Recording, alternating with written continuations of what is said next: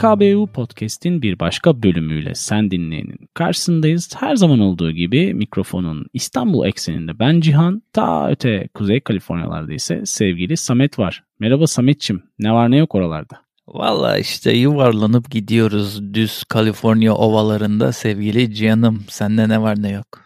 Valla bende de görmüş olduğun gibi sizin bana getirmiş olduğunuz Reeves'in bonibonları var Samet'ciğim. Reese's Peanut Butter. Teşekkür ediyorum. Aynen. Gerçekten deneysel bir şey sevgili dinleyen. Çünkü Denedin mi? Denedim. Ve, Ve şey değil böyle çok yoğun değil. Değil? Puanım 10 üzerinden 13 falan.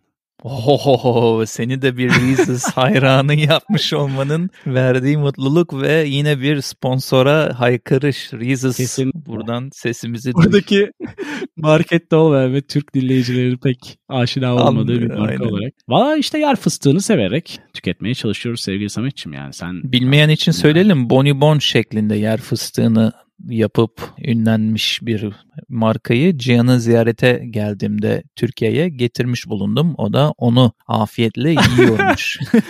Bu arada şimdi bu bir. Bir de şey getirdiniz ya gelirken. Beyaz çikolatalığı getirdiniz bir de. evet getirdik aynen aynen. Yani ben çok severim bu arada beyaz çikolatayı. Muhteşem bir karışım, muhteşem bir Değil mi? buluş olarak bence Amerikan marketinde çok talep almayan bir ürün olabilir. Bir dakika ironi mi gerçekten mi muhteşem onu anlamadım şimdi. Talep Yo, gerçekten ya gerçekten. Aha, ben de seviyorum çünkü aslında. Ama şimdi dinleyenin de ağzını sulandırmayalım ya. Yani Zannetmiyorum ya sulanacağını. Çünkü sonuçta görsel olarak vermedik. Ve Türkiye'de Doğru. de çok kolay bulabileceğin şeyler değil. O yüzden böyle sevgili dinleyen böyle iki haftada bir falan bir tane atıyorum ağzıma ki bitmesin. minimal takılıyorum diyorsun. Minimalist bir yaklaşım sezdim bu çikolataya karşı. Ya işte sen çok enteresan bir co-hostsun. Yani bir yerden bulup bağlıyorsun ve bir şey diyeyim mi? Flash TV'nin podcast'teki temsilcisi olabilirsin. Evet olabilirim. Bu arada çok sağlam bir Flash TV izleyicisiydim ben zamanında. Öyle şeyler söyleme. Gururlanıyorum. Çünkü onların dizilerinde özellikle yaptıkları special efektler ve yaşlandırma teknikleri olsun reality show'larda hep benim afiyetle izlediğim ve keyif aldığım anlardı. Geçmişe götürdün beni bir an. Flash TV'nin sağlam Seni destekçisiyim. Geçmişten çekip alıyorum ve bağladığın yerden devam ediyorum sanki bu Tamam, ara konuşma tamam. hiç olmamış gibi. Dediğin gibi minimalist Dediğin gibi minimalist bir hayat felsefesini aslında hepimiz biraz yaşıyoruz. Bunu hiç düşündün mü? Ya şimdi dinleyen diyecek ki Neden? 3-5 Nereden? 3-5 bölüm 3-5 bölüm bölümde bir buraya dönüyorsun diyecek dinleyen ama bu konu yangından dolayı her şeyimi kaybettikten sonra eşimle çok gündeme getirdiğimiz bir konuydu biliyor musun? Çünkü öncesinde biraz cluster dedikleri yani clutter dedikleri her şeyin birbirine girdiği, gereksiz kıyafetlerin, gereksiz eşyaların, teknolojinin üst üste bindiği bir yere doğru gidiyordu evimiz. Bir anda ertesi gün hiçbiri önümüzde olmayınca ya dedik yeniden başlıyorsak daha bir minimalist olmasa da minimalizme yakın bir döngüde mi başlasak yeni hayata dedik. 3 yıl geç üzerinden hala onu takip edebiliyoruz diyebilirim hafif de olsa. Yani şöyle Bu söyleyeyim sana. Bu arada garajın boş. Yani sevgili dinleyen görmüyor. Tabii ki ekipman var. Ama normalde standart bir Amerikan garajına göre Hı hı. bayağı homeless gibi yaşıyorsun orada. Kesinlikle aslında çok doğru bir tespit. Şimdi standart veya standart demeyeyim ortalama Amerikan garajında içine giremezsin. Depoya dönmüş olur orası storage olur ve üst üste kutulardan kullanılmaz hale gelir. Bizim şu an podcast stüdyosu olması dışında işte koşu bandının olduğu, ortasının hala alanın açık olduğu, hareketler yapabildiğin, işte televizyonun olan bir yer gibi düşün. Aslında Hı hı. gerçekten de fazla şey almamaya çalışıyoruz eve. Şimdi bölüme gireriz ama girmeden önce şunu açıklamak istemiştim ben. O yüzden uzun uzun konuştum. 3 yıl geçmesine rağmen hala minimalizm kafamızda aklımızda bir yerde diyordum ya. Hala Hı hı. kıyafet alırken eğer 3-5 kıyafet aldıysak eve geldiğimizde bunu yani kasti olarak yapıyoruz. 3-5 kıyafeti de artık bayağıdır dokunmadığımız giymeniz 3 veya üzerimizde artık olmayan kıyafetleri de alıp bir sepete dolduruyoruz eşimle. Ve vakti geldiğinde bunları işte bağışlıyoruz falan filan. Hı. Yani aslında hala bir azaltma çabasındayız. öyle bir giriş yapayım kendimden örnek vererek ve sonra lafı sana vereyim. O zaman tersten girelim. Senin bu bahsetmiş olduğun örnekten dolayı hı hı. aslında temel 3 soru var baktığımız zaman bu felsefenin içerisinde. Birincisi senin biraz önce verdiğin örnekte benzer şekilde yaşamak için ona ihtiyacım var mı sorusu. İkincisi benim için manevi ya da duygusal olarak bir anlamı var mı? Üçüncüsü ise hayatıma mutluluk ve neşe katıyor mu ve beni iyi hissettiriyor mu? şeklinde üç temel sorusu var. Eğer bunlara zaten tatmin edici cevaplar veremiyorsan o objenin ya da manevi şeyden de olabilir bu tabii ki sadece objesel bir şeyden de bahsetmiyoruz bu felsefe Aynen. içerisinde. Ya hayatında yeri yok diye de düşünebiliriz. Ya ben Tan- tanım olarak Hı-hı. araştırmalarımda Hı-hı. en çok hoşuma giden tanımı paylaşmak istiyorum. İngilizceden çevirdim Lütfen. Türkçeye. Hı-hı. Değer verdiğimiz şeyleri kasıtlı olarak hayatımızda yükseltmek için dikkatimizi dağıtan diğer değersiz olguları hayatımızdan çıkarma çabası diye birisi tanımlamış. Yani Hı-hı. senin değer verdiğin şeyler ne olabilir? Hani burada sadece dediğin gibi materyalden bahsetmiyoruz. Tabii ki. Ama Hı-hı.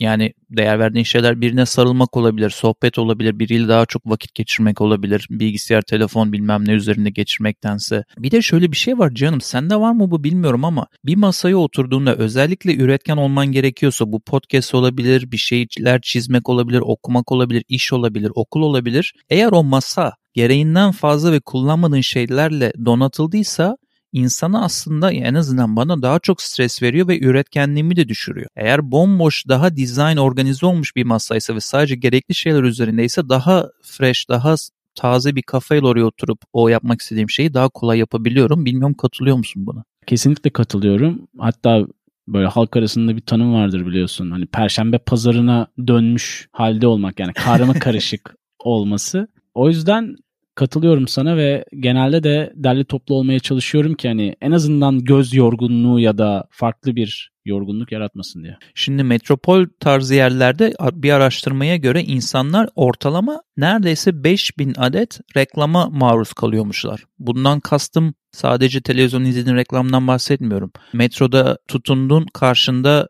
küçük bir reklam yazısı var. 50 hatta evet. tuttuğun o şeyin adı neyse artık onun bile üzerinde artık reklamlar var tuttuğun yerin. E, yani 5000 adet reklama maruz kalabiliyorsun. Bunu niye söyledim bir anda böyle pat diye? Birisi şöyle bir şey demiş minimalizm için. Zaman, para ve enerjimizin tekrar kontrolünü elimize almak aslında bir anlamda minimalizm diyor. Burada da hmm. kastı reklamların işte yine teknolojinin, telefonun şunu bunun seni ele geçirmesinden kasıt. Çünkü reklam bu arada şöyle bağlantılı bu konuyla. Ne kadar çok reklama ekspoze olup da yenilirsen o kadar da alma isteğin artacak. Yani reklam niçin var? Senin zaten o ürünü alman için var. Yani evet baktığın zaman belleğin içerisinde bir sürü şey yerleşiyor ve çoğunu da zaten fark etmiyorsun. Bir anda nasıl fark ediyorsun?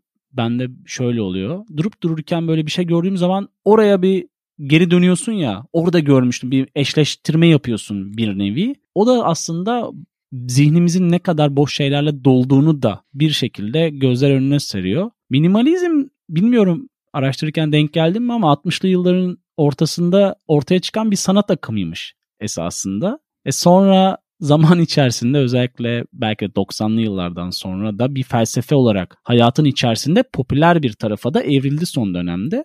Bu minimalizm deyince de genelde hep İskandinav tarzı bir hayat tarzından bahseder insanlar. Hani küçük evler, kibrit kutusu şeklinde, az eşya. O hayat felsefesi içerisine girmek pek mümkün olmuyor çoğu insan için. Ama günümüz Türkiye'sine belki teşekkür etmek gerekiyor Samet. Çünkü insanları istemsiz olarak minimal yaşamaya yönlendiriyor ve teşvik ediyor. Ya e, şimdi çok güzel söyledin çünkü bir yazarın bir makalesini okuyordum diyordu ki yani aslında burada Batı'yı ve Amerikalıları kastediyordu ki bu minimalizm çok güzel bir şey de önce bunu yapmaya ihtiyaç duymak ve yapabilme lüksüne sahip olmak için alım gücünün çok yüksek olması gerekiyor diyordu. Aslında onu sen birazcık dokunduruyorsun şu anda. evet.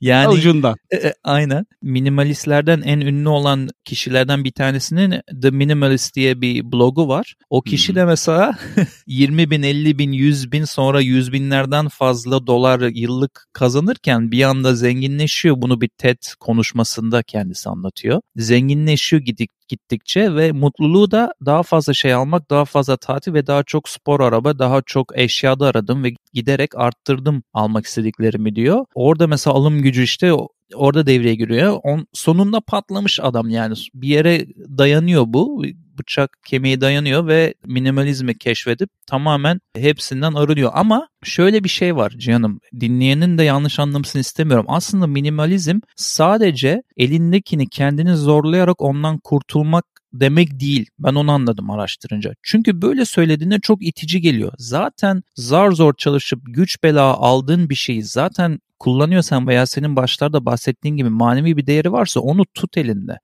Ama orada evet, B planı devreye giriyor. Elinde tutuyorsan da organize olmuş bir şekilde elinde tutman gerekiyor. Hı hı. Yani bir yığın olmaması gerekiyor. Bir organize bir şekilde evindeyse bu eşyalar senin için manevi değeri veya bir işlevi varsa o zaman okey. Dolayısıyla burada benim dikkatimi çeken minimalizm minimalizm deyip de elindeki her şeyden kurtul demek biraz itici biraz elinde patlayan bir yaklaşım Kesinlikle. kaba tabirle. Öyle bir şey Aha. değil aslında şey değil tabii ki hani evinde birkaç eşyayla yaşayarak da minimalist insan olamıyorsun yani bu bir işin gerçeği. Yalnızca fazla eşyalardan kurtulayım, sağa sola vereyim. Sonra ben minimalistim. Buna ilave olarak hani gereksiz düşüncelerden, fazla insandan, kalabalık ve yorucu yaşam tarzından ya da yorucu ve gereksiz alışkanlıklardan yani kısacası maddi ve manevi bir kombinasyondan bahsediyoruz. Yani bütün fazlalıklardan kurtulmak bir taraftan daha sadeleşmek demek belki de Türkçe olarak hani minimalizmdense sadeleşmek daha güzel bir tanım olabilir belki sevgili dinleyenin kafasına girebilmek için. Diğer taraftan baktığın zaman da hani hepsini bir şekilde optimize etmekten bahsedersek yani az şeye sahip olmak, daha az şey için endişelenmek temel olarak. Kesinlikle. Daha az endişelenmek, daha az stres, daha az alım yaptığın için daha az borç demek, daha az memnunsuzluk demek. Aslında dikkatli bir şekilde seçici olarak alışverişini yaptığında bu söylediklerinin hepsi veya söylediklerimizin hepsi azalmış Hı-hı. oluyor negatif olgular hayatımızda. Dolayısıyla kesinlikle katılıyorum. Bir şey alırken birkaç kere düşünmek lazım. Gerçekten bunu kullanacağım mı diye. Şimdi minimalizmin eşyalarla ilgili bir kısmı var. Hani e, kıyafet olsun, mutfak hmm. aletleri olsun bilmem ne olsun.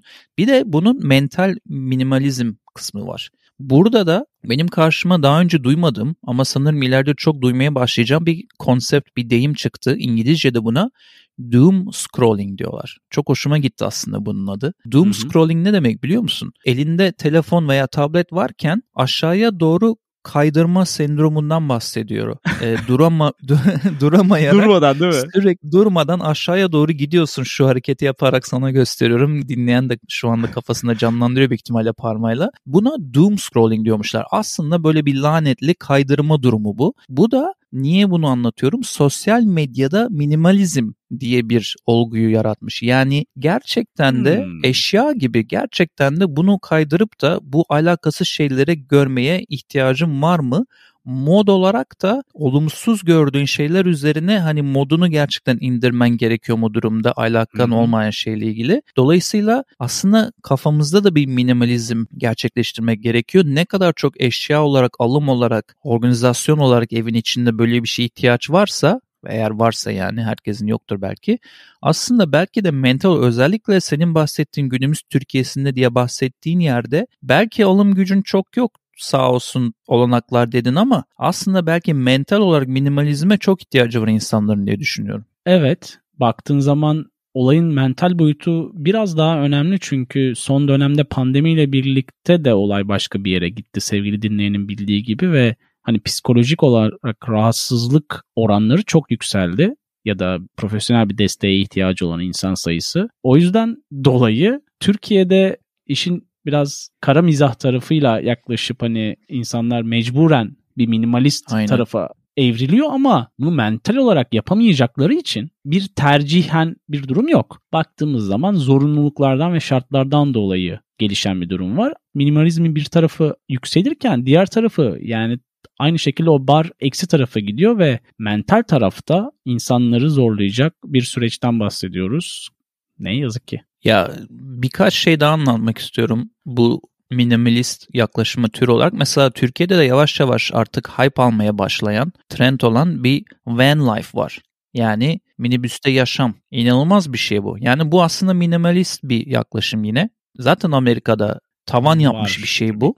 Benim Aha. yakın arkadaşım burada Lori'nin eski iş yerinden arkadaştı. Sonra eşiyle ve arkadaşıyla yakınlaştık. Bize birkaç kere geldiler. Biz gittik falan filan zamanında. Pılını pırtını her şeyini topladılar. Hatta Portland'da yaşıyorlar zamanında bu kararı verdiklerini. Kapattılar, çıktılar kiralıktan her şeyi sattılar bilmem ne. Şu an gerçekten dediğimiz van life yani bir tane içi buna müsait çoktan dizayn edilmiş Hı-hı. bir minibüsü alıp kız da uzaktan çalıştığı için Covid nedeniyle şu an eyalet eyalet gezip resim atıyorlar arada bir Instagram'dan şuradayız diye. Gayet Aha. de keyifleri yerinde. Bu başka bir yaklaşım. Bunu bahsetmek evet. istedim. Bir de bölüm sonunda buna dair Türkiye ile ilgili çok güzel bir öneride de bulunacağım. Türkiye'de bu tarz şeyleri yapan bir oluşumla ilgili. Diğeri de van life olmasa da yine gezmeye bağlı özellikle uzaktan çalışıyorsan gezmeye bağlı yine bir türde minimalist bir yaklaşım olabilir. Mesela Colin Wright diye en ünlü minimalistlerden biri var yeryüzünde. O da şöyle bir program çizmiş kendine. Tabii yine pasaportunun ve parasının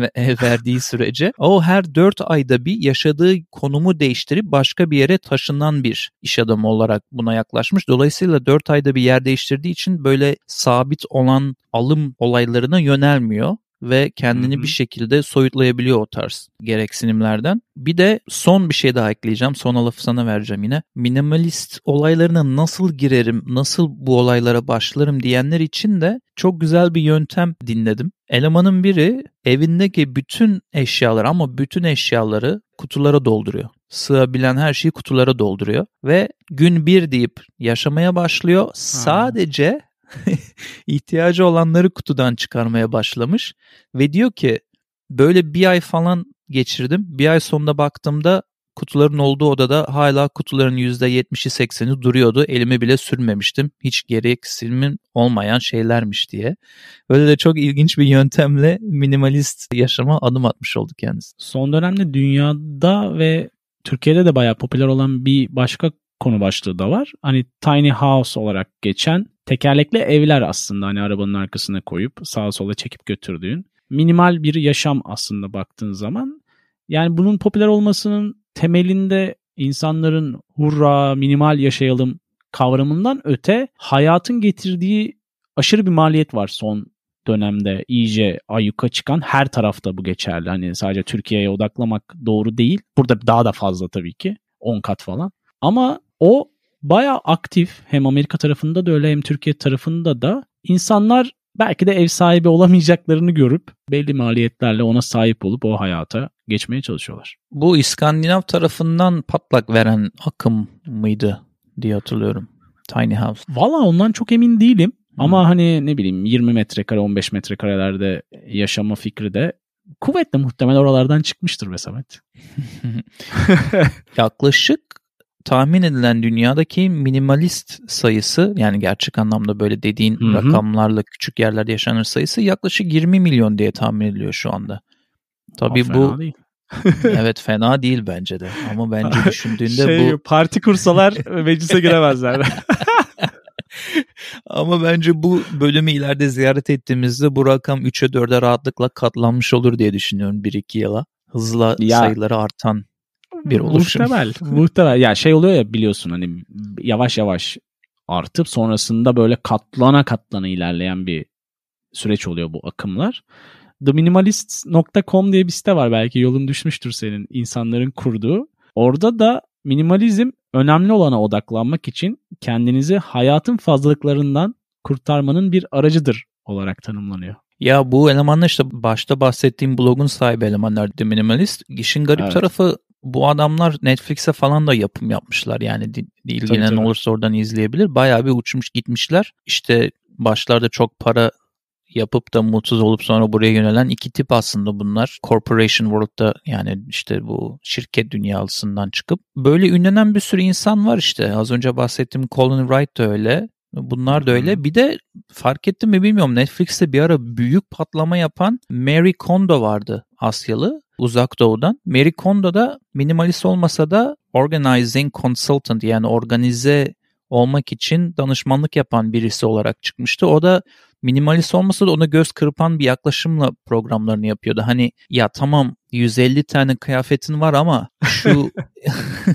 şu 50'sini en son ne zaman giydin diye falan soruyordu şovda evet, insanlara. Doğru. Bunlar da hani cevap veremiyordular. Hani bunu hatta bazılarının üzerinde etiketleri falan duruyordu. Öyle bir organize olma ve gereksiz şeylerden kurtulma olayına girmişlerdi. Tabii Aha. Böyle bir durumu da var işin. Organize olmak da çok önemli diye bir kez daha belirtelim. Minimalist hayatı ne kadar sen ben veya dinleyen takip edebilir bilmiyorum. Ama en azından ekstrem olarak çıkamazsak Aha. da oralara veya inemesek de Ucundan. aslında.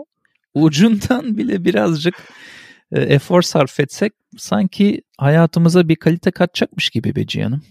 Yani çoğu insan yapıyordur belki bilemiyorum ama senle benim yaptığımızı bildiğim bir şey var bu noktada. Fiyat performans skalası mesela biz buna önem gösteriyoruz ya da ihtiyacımız var mı yok mu noktasında. Diğerleri tartışmaya açık, zaman içerisinde evrilebilecek şeyler belki de.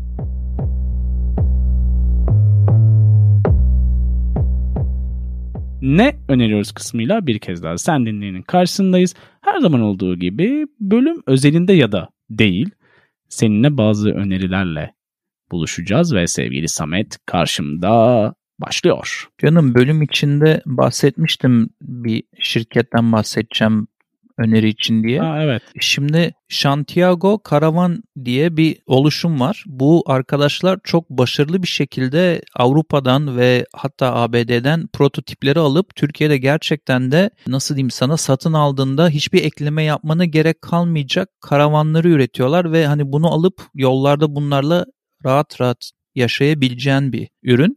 Çok çok detaylı güzel bir videosu var. Özellikle bunu kuran arkadaşın hangi yollardan geçip bu şirketi nasıl kurduğuyla ve karavan içinde olanlara dair. Bu YouTube kanalının adı da Storybox. Bu da beni önerimin aslında ikinci maddesine yöneltiyor. Çünkü birinci önerim bu Santiago karavana insanların bakması. Hatta o videonun adı Santiago Karavan Dünya Yollarında. Türkiye'nin yürüyen evleri YouTube videosunun adı.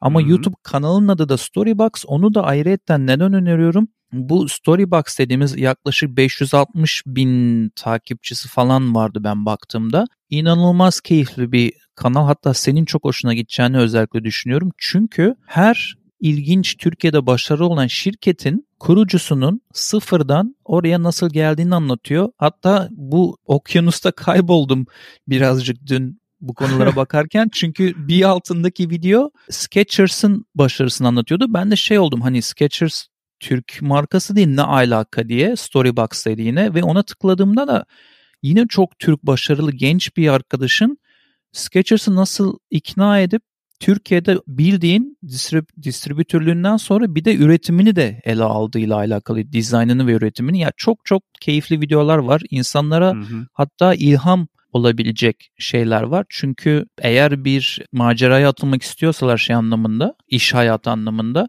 Bence bu bölüm veya bu kanal çok çok güzel bir ilham olabilir diyelim. Onun dışında da işte klasiktir. HKBO dinlencisine sürekli şarkı eklemeye çalışıyoruz her hafta insanlar. Sağ olsunlar playlistimizde takip ediyorlar. Oraya çok uzun zaman sonra yine aktif olmayı karar veren Placebo grubundan Surrounded by Spice şarkısını eklemek istiyorum. Bunun dışında da bugünlük bu kadar diyelim. Lafı sana verelim. Bakalım minimal mi maksimum tarzda mı? Nasıl bir önerilerin var canım?